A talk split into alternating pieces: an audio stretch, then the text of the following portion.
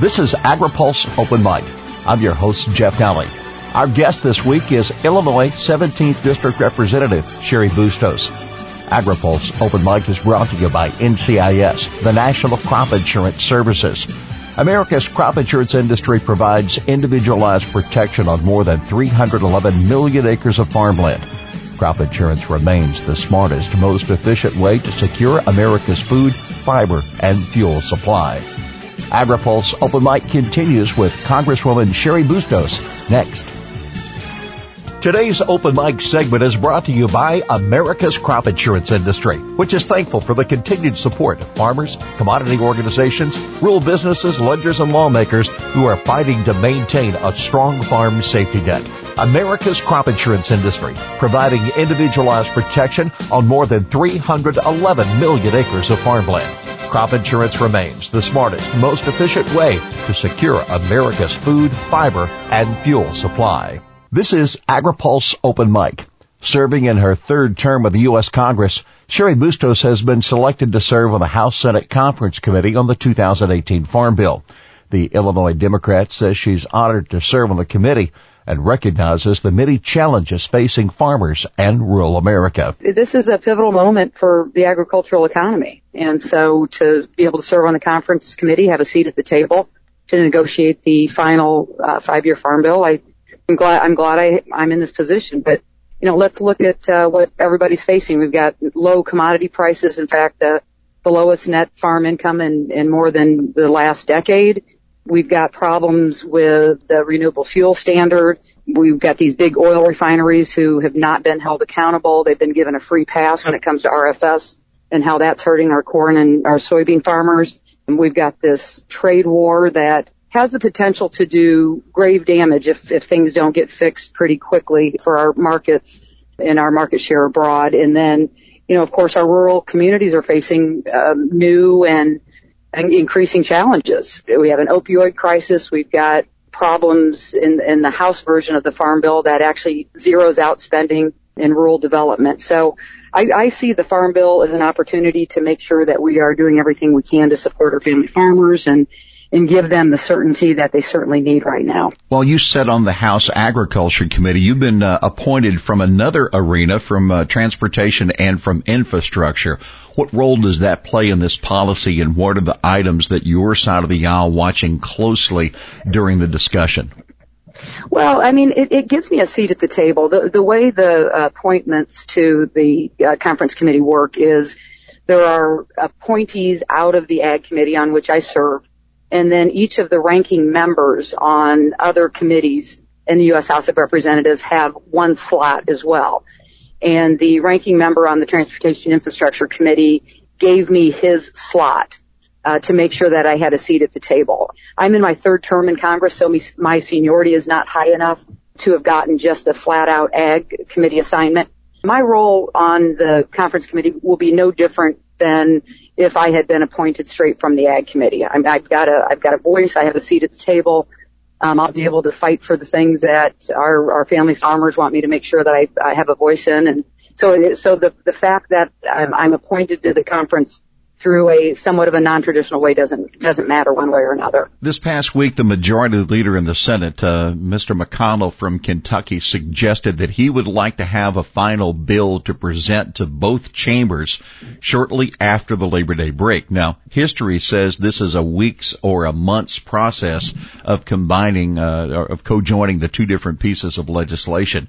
Is that too aggressive a schedule, or is that what's needed in order to get the bill done on time? Well, it's hard for me to tell whether we'll be able to meet that deadline. And we, we know that the current five-year farm bill expires at the end of September, so we know the time is that time is ticking. And um, I appreciate the fact that he understands there's a sense, sense of urgency here.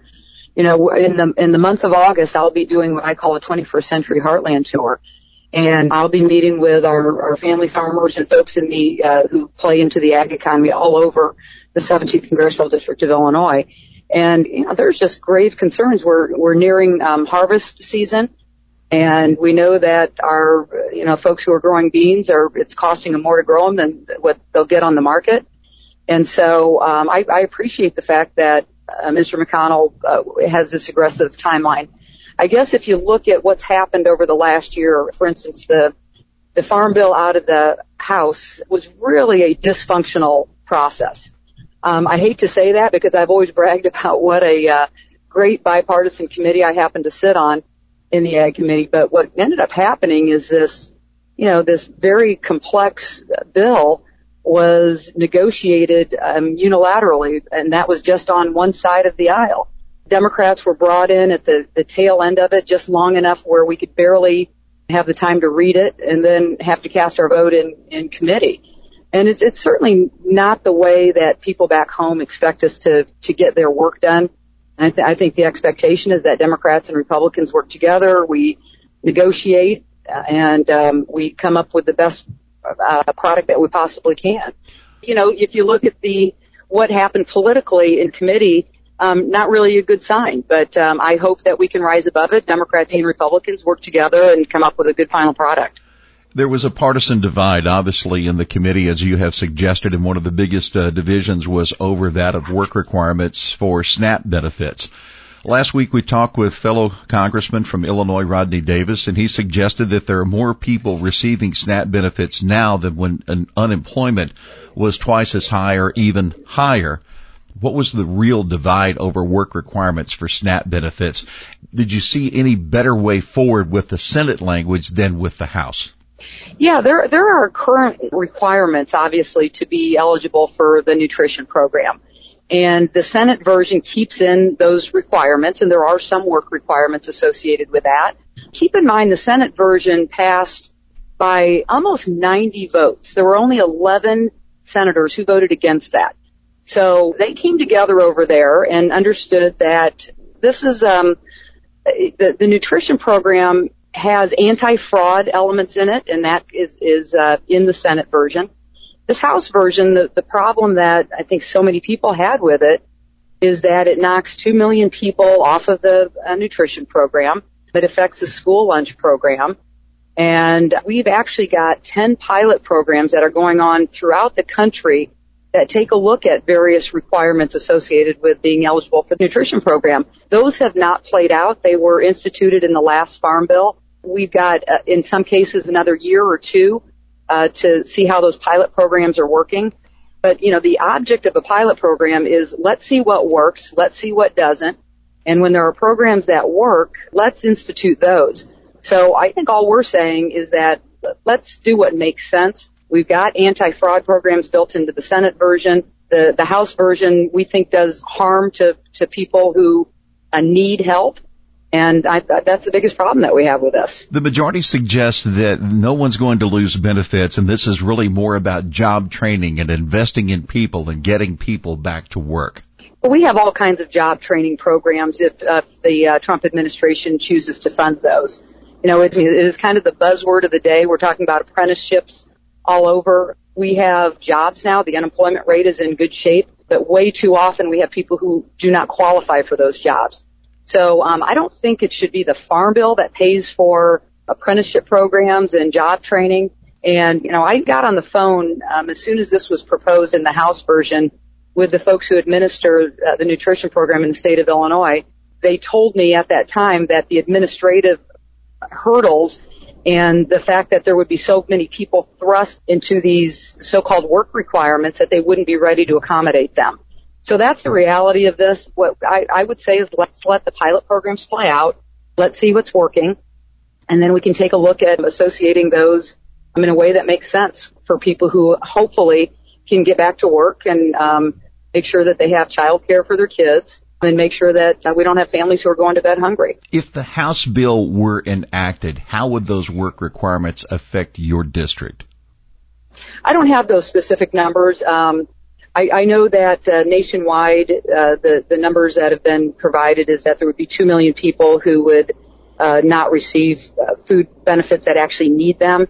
And I, I think it's important to keep in mind for your listeners that the nutrition program, um, many of the recipients are seniors, their children, disabled folks, veterans, and not to mention that it, it is our farmers and our producers that grow the product and produce the products that go uh, through the nutrition program as well. but there, there's very little fraud and, and through many, many hearings that we've had over the last almost two years now, um, I think that was displayed very prominently that the fraud levels as part of SNAP is very, very low. Congresswoman, looking then at the farm programs overall, the House yes. language would be a little more liberal at allowing more people to receive farm program payments. On the Senate side, then it looks like that those would be tightened and perhaps the caps actually lowered. How would you see a compromise between the two uh, pieces of legislation? Well, again, I'll be one member sitting around the table. I'll be one voice. You know, the, the idea here is that we're going to have to compromise. Uh, we know that our, our family farmers are going through tough economic times. I want to make sure that we come out with a product that uh, will be the most beneficial to um, making sure that farmers can be successful, not just for you know the, today, but over the next five years. Um, there are a lot of differences, and um, you've gone through some of them already. Um, if you want to talk about some of the ones that I'm a little bit more concerned about, um, I, I think also the uh, the conservation program. There's uh, big differences in that between the House and the Senate version. Um, that concern concerns me because that's a that's a program that's been very helpful uh, environmentally and for our farmers. So I, you know, the House version um, actually eliminates the conservation stewardship program and combines it with the environmental quality incentive program, the EQIP program and the Senate bill keeps them separate. And I, I happen to think the Senate version's a little bit better. So um, those would just be a couple other examples of that um, areas that we're going to have to work through. The ranking member of the House Ag Committee, Mr. Peterson, suggested that instead of uh, offering amendments toward the House language in committee, you'd prefer to work with the Senate and working with Ms. Stabenow and others on the committee for final language. Is it safe to say that you support more of the Senate plan overall? Yeah, I think most of the House Democrats do. Again, zeroing out, I, I don't think we talked about this, and I'd like to go into a little bit of detail on um, the fact that the House House bill zeroes out the rural development program. I mean, that's a big concern of mine as well. Um, what Collin Peterson is referring to is this is his fifth farm bill that he has been involved with, and he has been the lead Democrat on our committee for many years now. He uh, was the past chairman of the Ag Committee. Um, he is currently and has been for many years now the ranking member. And um, he says in the five farm bills that he's been associated with since he's been in Congress, he's never seen a process like this. And what he meant by that is the fact that one entire side of the aisle was closed out of the negotiation process.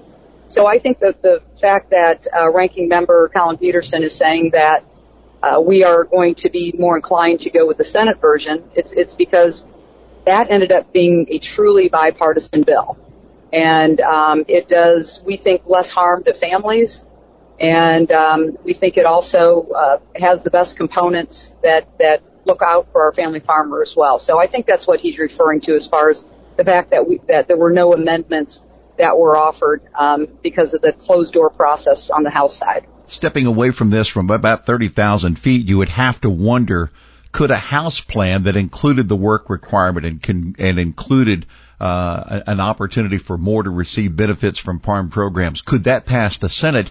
And then could the Senate version that doesn't have the work requirement and has tighter payment limits on farmers could that actually pass the House? Because ultimately you need approval in both chambers well, the uh, the chairman of the Senate Ag Committee, along with the ranking member um, of the Senate Ag Committee, have both said they absolutely would not pass the House version. It would not be able to pass the Senate. They they are, are on record saying that. Um, and as far as the Senate version being able to pass the House, I don't know. That's for Chairman Conaway to to figure out.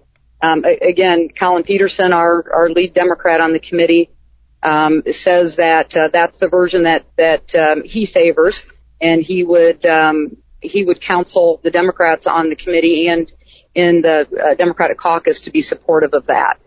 And uh, you know, obviously, that's not going to be the final version anyway. We that's why we're going to conference. We're trying to figure out these differences.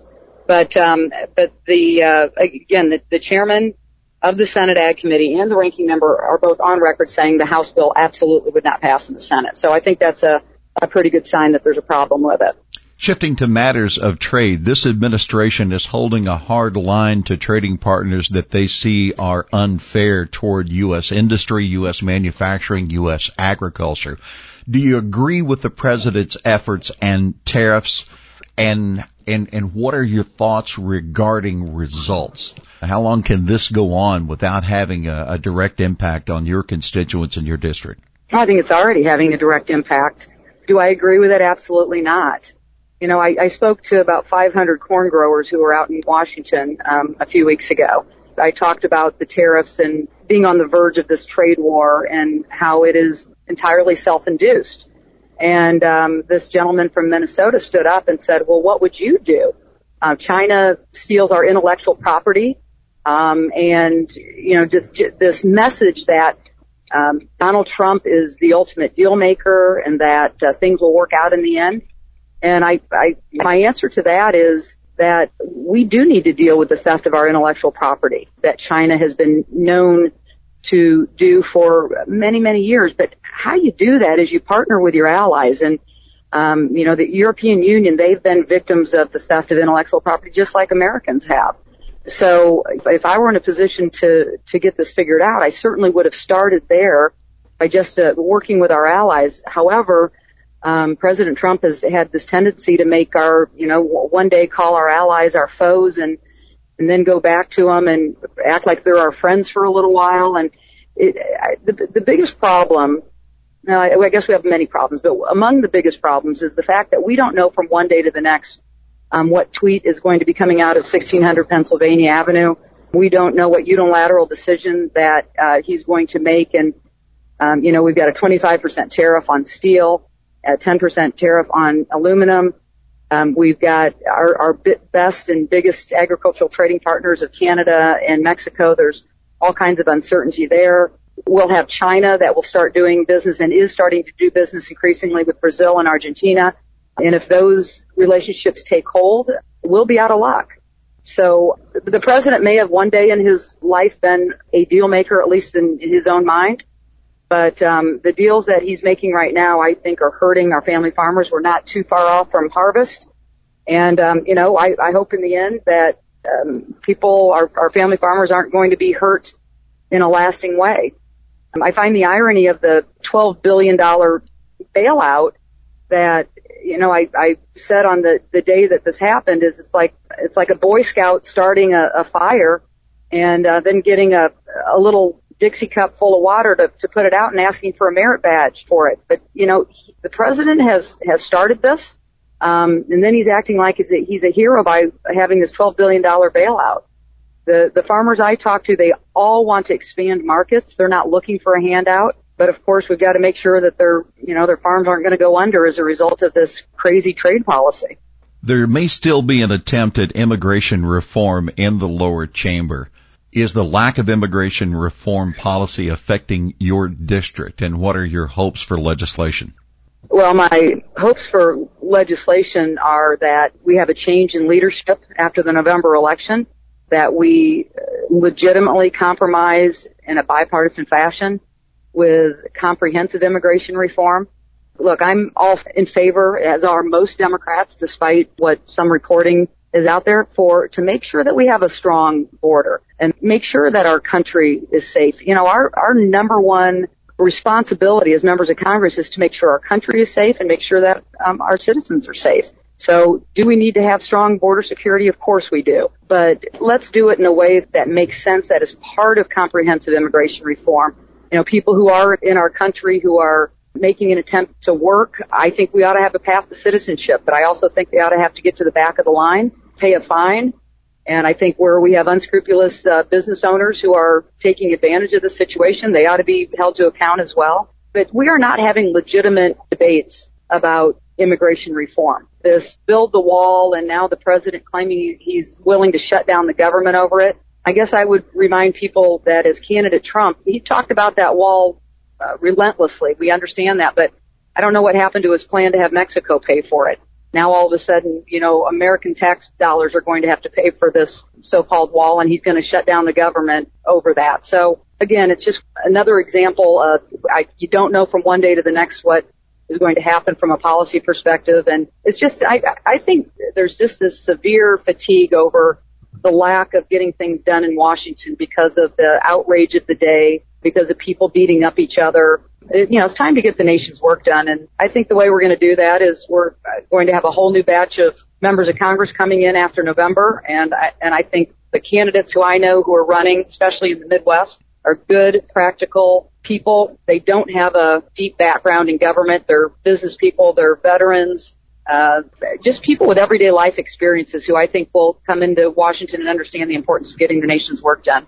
Congresswoman Bustos, we want to thank you so much for a busy uh, political season back in your district and still taking time for us here on Open Mic.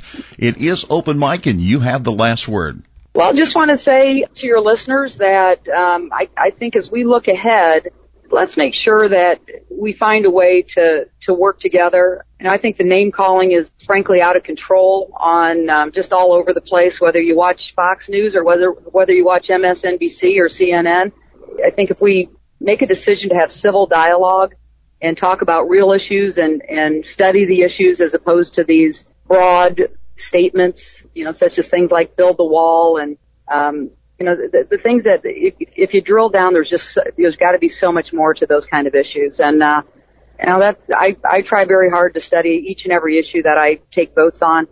And, um, we're, we're, we're not in a good place right now politically our country uh, needs to find a way to work together to look for ways to unite us instead of divide us, and and I hope to play a part in um, the uniting part of it. Our thanks to Illinois 17th District Representative Cheri Bustos, our guest this week on Open Mic. AgriPulse Open Mic is brought to you by NCIS, the National Crop Insurance Services. America's crop insurance industry is thankful for the continued support of farmers, commodity organizations, rural businesses, lenders, and lawmakers who are fighting to maintain a strong farm safety net. Crop insurance remains the smartest, most efficient way to secure America's food, fiber, and fuel supply. For AgriPulse, I'm Jeff Nalley.